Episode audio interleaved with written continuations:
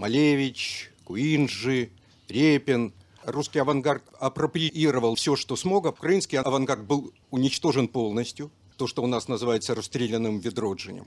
Даже с перемены таблички может начаться понимание, начинать надо со своего дома, со своей культуры. Каждая бомба, которая летит в Украину, каждая ракета, которая падает на Киев, это в том числе послание от великорусской культуры. Вы слушаете подкаст «Вавилон Москва». Меня зовут Елена Фанайлова. Здравствуйте. Меня интересует современная политическая история и художник за работой. Как и персонажи сериала «Вавилон Берлин», герои подкаста «Вавилон Москва» не знают, окажутся ли они в эмиграции, в тюрьме или в безопасности. Они отстаивают свои убеждения, ненавидят войну, анализируют политику, любят свободу, свою и чужую. Свобода Украины – это их принцип.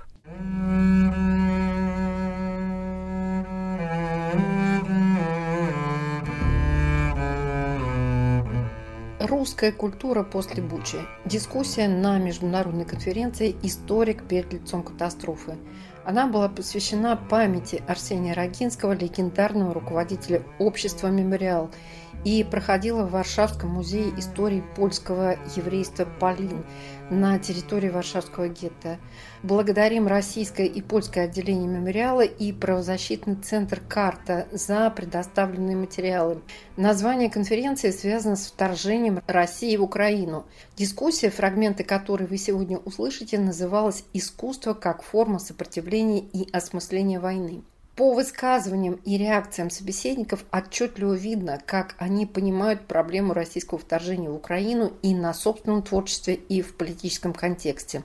Начнем с модератора. Это польский историк Петр Рипсон. Когда мы говорим о творчестве во времена войны, конечно же, мы осознаем, что со времен первого современного художника, которым, конечно же, был Франциско Гоя, который первый в своем творчестве обратился к теме войны и жестокости войны. И он показал, чем перед лицом варварства войны может быть искусство. И с тех времен мы проходим через бесконечную цепь визуальных образов, из гет, из концентрационных лагерей, изображения самых разных жестоких преступлений, происходящих в самых разных странах. Это искусство создают профессионалы, любители, дети, все. Но часто это и художники, которые до войны функционируют в ином реестре воображения. Отвечает Матвей Вайсберг, один из ведущих современных художников Украины, чья выставка сопровождала конференцию. Он говорит в том числе о своем цикле «Стена», сделанном на Майдане. Война повлияла на мое творчество так же, как и на мою жизнь. 24 февраля я уже знал, что будет э, война, потому что я смотрел заседание э, Совета Безопасности в России. Я очень хорошо помню, чем закончилось предыдущее заседание по Крыму. Я понимал, что будет война, и первый взрыв, который я услышал, все прояснил. И в этот же день так вышло, я не хотел никуда ехать. Мы поехали в Польшу. Мои друзья, которые меня вывезли, увидев мое состояние, повели меня в магазин, где продавались краски и бумагу, я мог себе это позволить. И среди прочего я купил 100 листов черной э, бумаги и с ужасом подумал, что пока я не разрисую все эти листы, я не вернусь. А я уезжал на неделю. И плюс-минус так и получилось, но когда я рисовал, я понимала, что если я не буду этого делать, я сойду с ума, но постоянно возникает вопрос, существует ли поэзия после Аушвиц, можно ли рисовать во время войны. Можно, так вышло. Если бы э, у меня не было опыта Майдана и той стены, я бы не думала, что я могу что-то такое актуальное делать. Я э, нарисовал, потом это вышло в виде книги. Это дневник в соавторстве с поэтом Сергеем Жаданом. Вышла такая книга. Это мои 100 дней, 100 листов моей жизни. И когда я эти вещи выкладывал в Facebook, мне было очень важно посмотреть, сколько там лайков, потому что я надеялся, что э, это работает, что это помогает моей стране, и мне кажется, что именно так оно и было уточняющий вопрос. Тот интенсивный опыт, опыт интенсивности. To ostatnie zdanie, które И последняя фраза, которую вы сказали, что искусство может помогать в вашей стране. С точки зрения долгосрочного такого вовлеченности в творчество, это опыт ну, приобретает больший вес в вашем творчестве.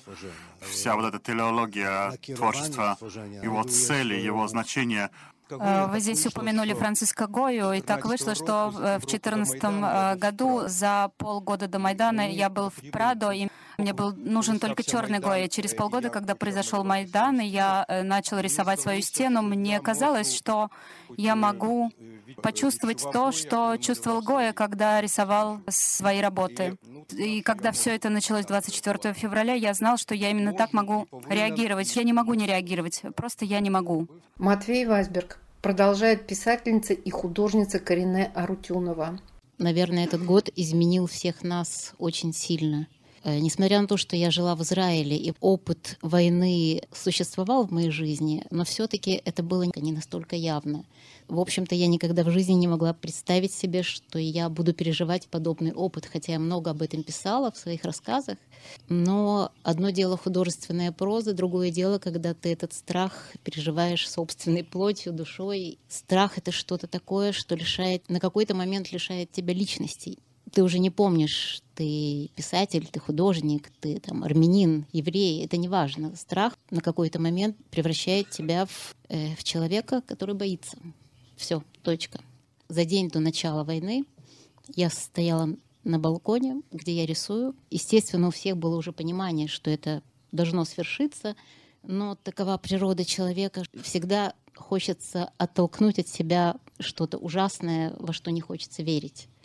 Я стояла на балконе и, естественно, рисовала, потому что единственное, что я могу делать, вы спрашивали о творчестве, да? Творчество — это не что-то такое, что существует отдельно от человека. Это что-то, с чем ты живешь. Я тогда написала картину, положила кисть и поняла, что, наверное, я очень долго не буду писать картины, и вряд ли я что-то вообще захочу писать, потому что я человек цвета, и мне хочется писать радостные вещи. Ну и, в общем, что делать, как спасаться, э, куда бежать. И вот произошла ночь 24 февраля. Все, что я услышала, эти взрывы, они действительно превратили меня в человека, который не понимает, кто он. Подойдя к окну, я услышала такой звук, звук колесиков чемоданных. Со всех сторон шли люди куда-то, к станции метро, куда-то спасаться, где они бы могли обрести какую-то иллюзию спасения. Я уехала из Киева в конце марта, попала в Мюнхен. На второй день меня друзья отвели тоже в художественный магазин, и это было для меня спасение. Я помню, что я потратила какое-то неимоверное количество денег. Я купила много материалов, ну, из того, что могла себе позволить. Но я их купила на всякий случай, пусть они просто лежат. И буквально на второй день я просто стала заставлять себя, потому что вообще-то опыт беженца, каковым я являлась в тот момент, да, он тоже, в общем-то, странно. Я была иммигрантом в свое время, репатриантом. Я вернулась обратно в Киев, но у меня не было опыта беженца. Все-таки это другая история. Это состояние, оно очень сильно дезориентирует. Ты немножко перестаешь понимать, где ты, кто ты, что дальше будет. Ты не можешь просчитать никакой последующий шаг. Я стала заставлять себя писать, рисовать. Собственно говоря, я писала, это можно сейчас назвать военным дневником. Я писала путевые заметки во время эвакуации. И потом с первого момента, когда в Киеве началось все это, я писала все, что я чувствую, потому что я не журналист, я не публицист, я художник, и я человек, который пишет словами в том числе. Все, что я могла делать, я делала для собственного спасения, потому что иначе человек не выдерживает такого напряжения.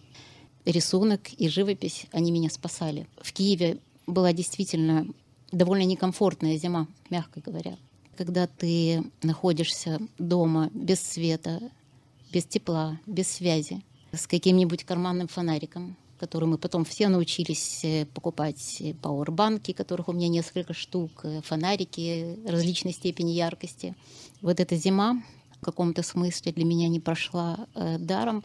Абсолютное, тотальное одиночество человека в темноте, но в то же время ты знаешь, что в соседней квартире то же самое. Ты видишь темные дома напротив тебя, и ты понимаешь, что там тоже люди, которые точно так же, как и ты.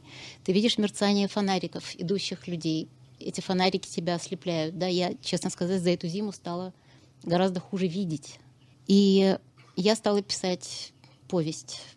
Я писала ее при свете карманного фонарика. И я писала ее, когда невозможно было не читать, ну, в общем-то, никаких других возможностей для жизни, для выражения жизни не было. И вот это была моя зима.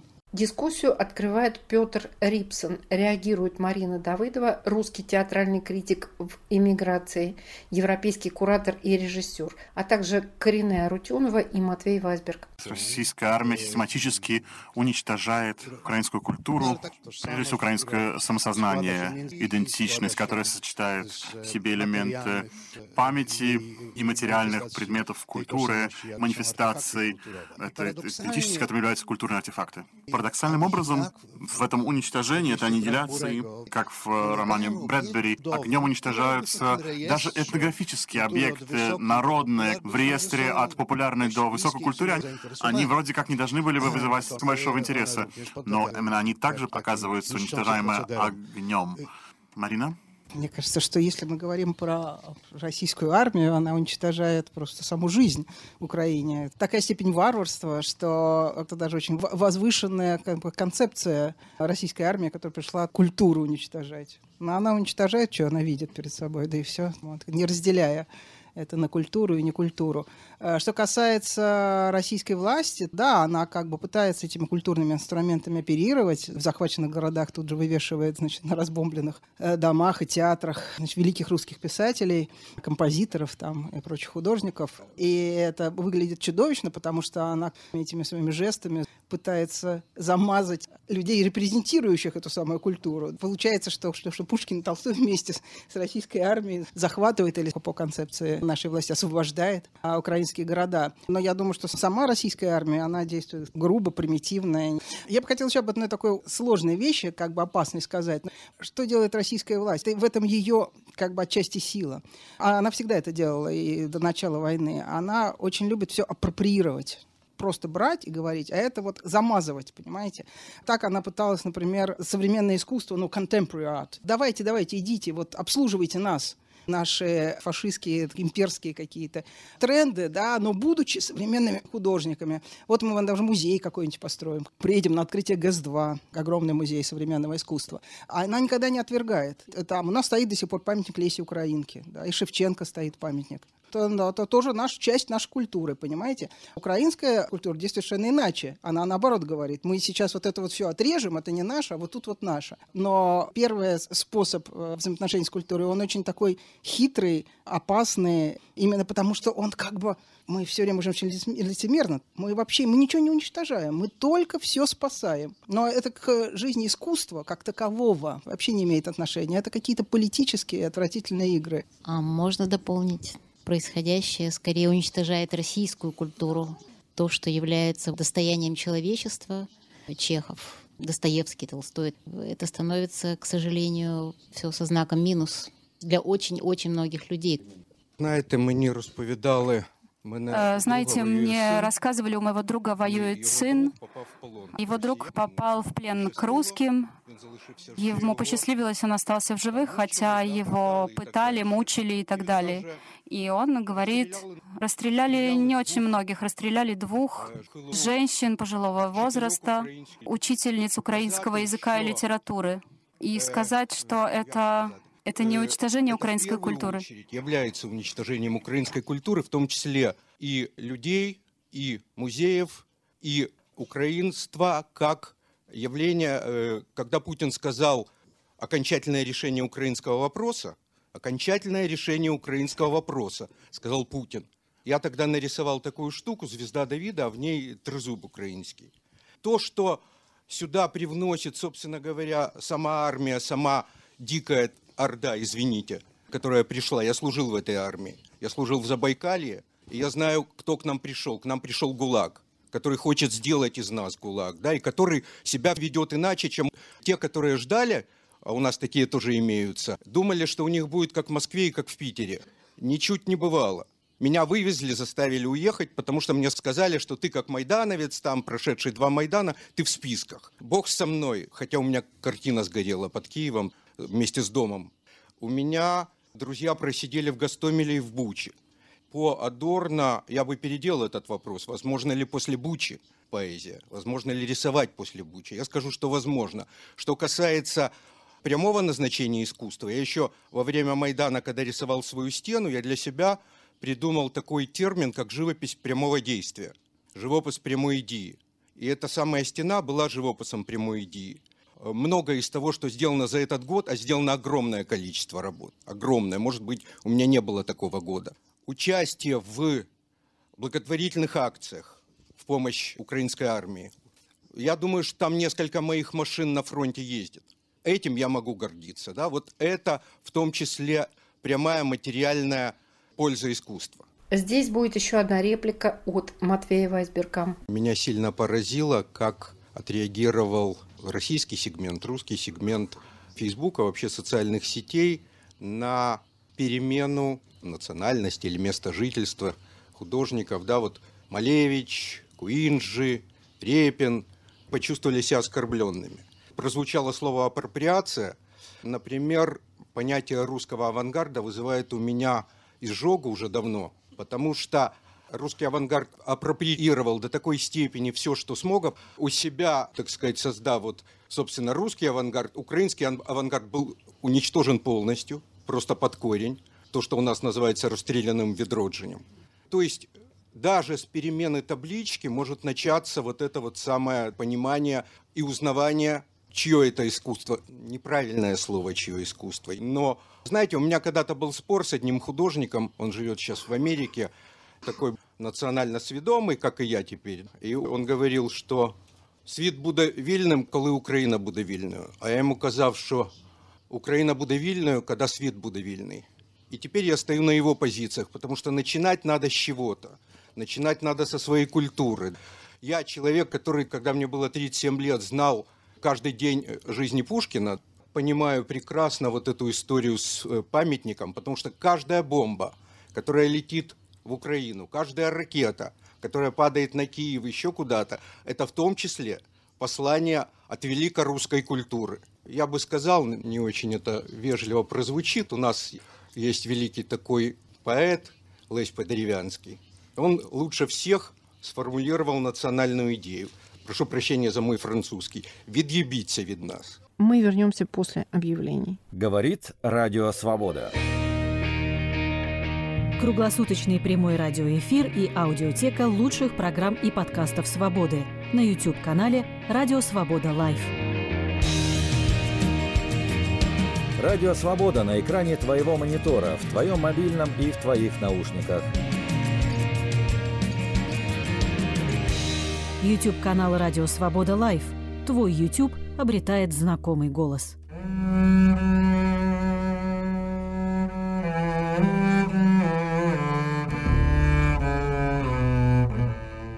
Русская культура после Бучи. Дискуссия на международной конференции «Историк перед лицом катастрофы» в Варшаве организована обществом «Мемориал» и Польским правозащитным центром «Карта». Уничтожение культурного наследия Украины – это военное преступление России. Начнем с историка Петра Рипсона, модератора. Реагирует российский фотограф и правозащитник Александр Сорин и белорусский фотограф Змицер Войновский. Мои друзья из украинских музеев, они документируют кражи собраний, похищение сотрудников и так далее. То есть факты, которые составляют определенную последовательность, цепочку, и в них видно определенный подход, как бы сознательный. И на самом деле, согласно международным правом, уничтожение народного искусства, национального искусства и культуры — это международное преступление. А ним занимаются музейные работники из России, потому что если они хотят вывести что-то, они привозят российских сотрудников музейных, а таким образом присваивая себе, считая, что это их собственность. Так ли это? абсолютно такой империалистический подход. Все, до чего дотягивается, это все наше. Мы одна империя. Есть ли специальный подход, направленный на разрушение памятников архитектуры? разграбление музеев, или это, ну вот как в 20 веке происходившая история, что любые ценности, до которых добираемся, мы их берем, и они наши. Главный лозунг империи, что вот Украина это же наши. Более того, с точки зрения украинской культуры, будущего и идентификации, это невероятная работа наоборот. Бессмысленное насилие усиливает, формирует то, против чего декларируется такой крестовый поход. Я расскажу небольшую историю. В Минске установили памятник Пушкину. Нету памятников и даже названий улиц белорусских поэтов, писателей, которые действительно этого заслужили.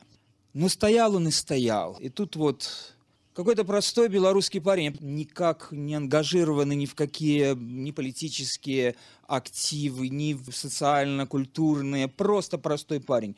Пришел ночью и измазал этого Пушкина все его руки красной краской. И вот это результат. Змейцер Войновский, ныне политический мигрант. Далее будет рассказ о том, как реагирует российская протестная культура на вторжение в Украину. Меня зовут Михаил Шейнкер, я мемориал Москва. Возвращаясь вообще к проблеме искусства, и в частности искусства и, и литературы в России сегодня. Вот когда-то Андрей Данович Синявский сказал, что у него с советской властью расхождения эстетические, стилистические, то есть, пардон. И он тем самым не хотел совершенно редуцировать уровень своего противостояния, а он его, наоборот, поднял на невероятную высоту. И вот сегодня, когда я получаю какой-нибудь там сборник антивоенных стихов современных русских поэтов, который может быть издан не в Москве, а может быть и в Москве такое тоже есть, то у меня механически, я вообще говоря всю жизнь занимался неофициальной литературой, сам издатом, сам издатскими журналами. И у меня возникает ощущение, что у меня в руках оказался либо сам издат, либо там издат. Искусство, которое само отвечает на вызов времени, выстраивая свою внутреннюю структуру таким образом, что она со всей очевидностью говорит о позиции автора, издателя, как он относится к этой нашей живой, актуальной и ужасной современности, не задумываясь над тем, какие угрозы для него это несет. У меня вот здесь журнал. Я даже не буду из соображений спокойствия авторов и издателей этого журнала его называть. Я этот журнал везу в Бременский архив по просьбе архива. Так вот, этот журнал, он не московский, не столичный, но солидный, известный журнал. Вот мне очень тревожно за судьбу редколлегии этого журнала. Я этих людей хорошо знаю. А журнал наполнен такими вещами, что хоть сейчас, пожалуйста, под статью. В этой истории ведь кроме автора, кроме пишущего, рисующего, фотографирующего, есть еще читающий, рассматривающий, слушающий, приходящий на спектакль. И они вот в сегодняшней ситуации каким-то внутренним естественным образом, благодаря вот той самой имманентности искусства, которая сама все решает, приводит ситуацию в некоторую, хотя и, может быть, очень мрачную, тяжелую, но вызывающую надежду, гармонию между тем, что делает, ну, условно говоря, честный художник, и тем, как воспринимает его читатель, зритель, и его время, и эпоха, и культура в целом. Это было выступление Михаила Шейнкера, филолога и сооснователя проекта «Последний адрес». Напомним, что это таблички памяти репрессированных, проект, поддержанный в Украине. Послушаем Александра Черкасова, одного из руководителей мемориала.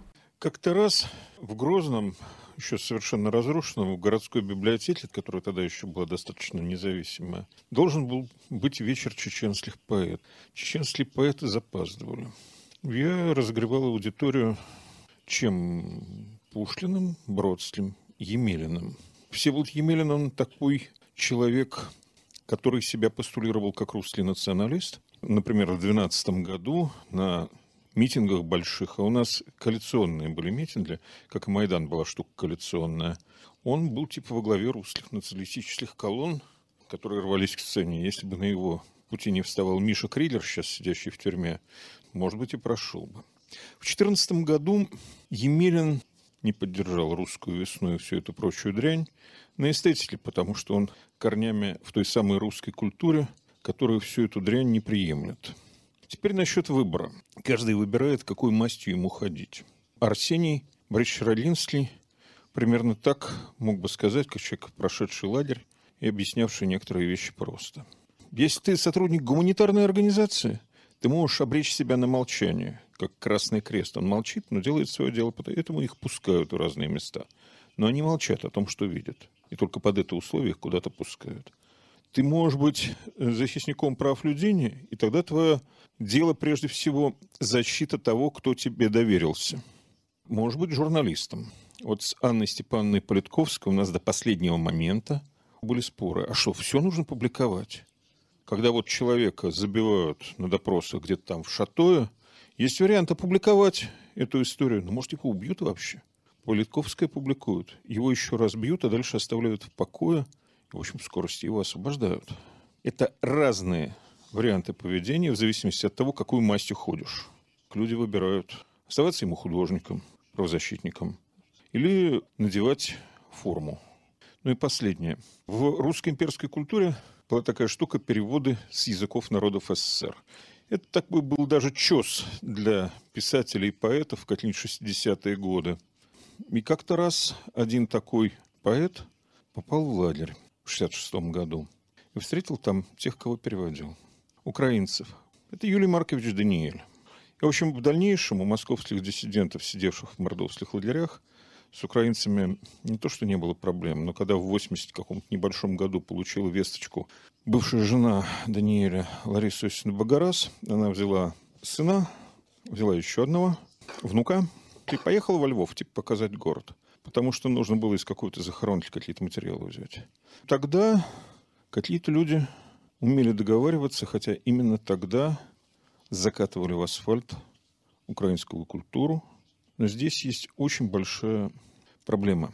Матвей, вы понимаете, вы говорите с аудиторией, которая плохо знает историю уничтожения украинской культуры.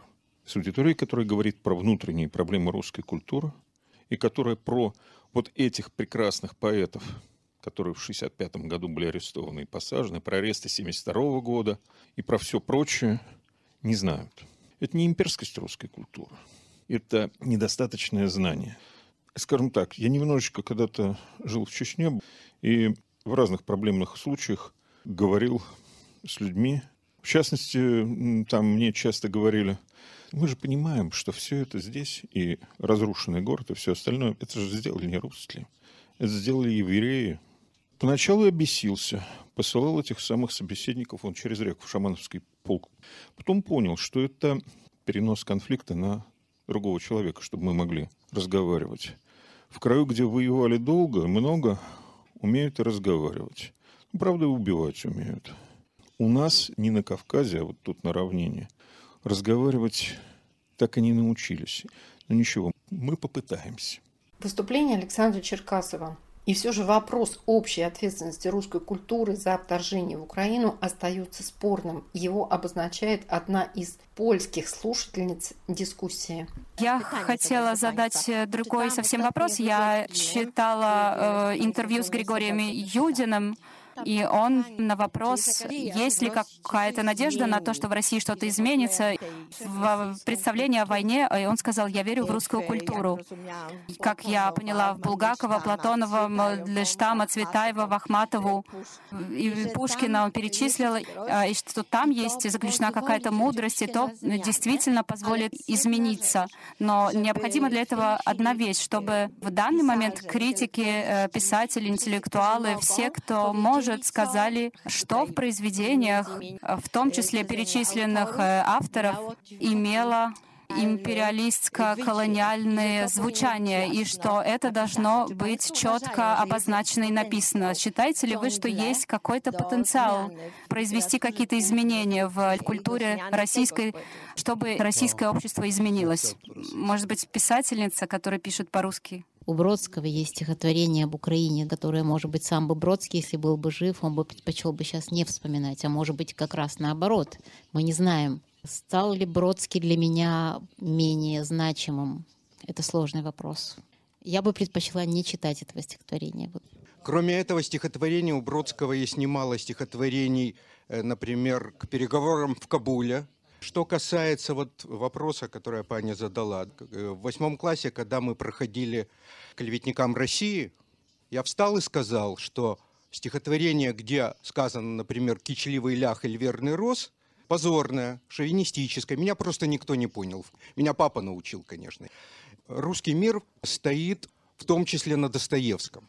Если кто-нибудь откроет дневник писателя, это просто альфа и омега того, о чем сейчас говорят и, и так далее, и так далее. Как быть с этой культурой, которая, в общем-то, как минимум, никого не перевоспитала, как минимум не помешала нападать на Польшу, на Украину, на Грузию, на Чечню. И э, многие представители русской культуры, если не приветствуют, то, по крайней мере, толерируют э, происходящее. Dziękuję bardzo. Już oddaję ma wśród nas Rzymian chyba, ale przypомнę, że...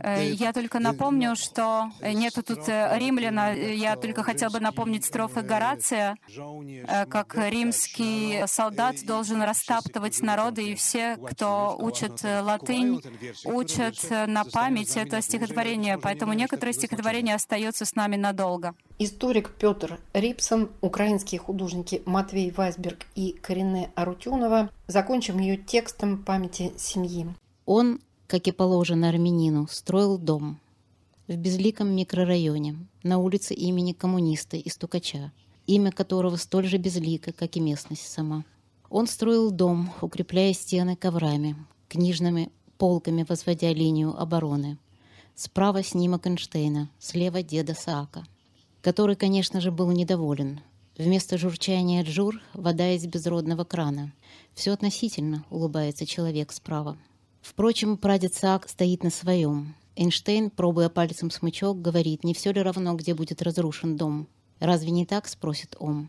Исаак, не улыбаясь в ответ, лишь приподнимет бровь. Впрочем, был еще один дед, его снимка нет на стене. Его домом была комната в коммуналке, его домом станет сырая земля, где-то под Плотском. Рядовой Иосиф, последнее, что успел, запомниться. Так и сидим за столом. Шаббат, Эйнштейн, Иосиф, Саак. Отец со стены поднимает бровь. Последнее слово за ним. Но в ответ тишина и долгий, как обещание, звук. Где-то журчит родник, высятся горы, развертываются ковры. Если что-то и важно, слово «джур», его сладость. Нежный профиль Тамары, неподкупная бровь Саака, Иосифа, ускользающий лик. Дом на фундаменте хлипком, лучше, чем ничего. Улица имени никого, блеклый пейзаж. Его чужеродность как данность прими. Русская культура после Бучи. Благодарим российское и польское отделение мемориала и правозащитный центр «Карта» за предоставленные материалы. С вами была Елена Фанайлова, подкаст «Вавилон Москва». Слушайте новый выпуск каждую субботу в приложениях Apple и Google, в Яндекс Музыке, Spotify, а также на сайте Радио Свободы в разделе «Подкасты». Пока-пока.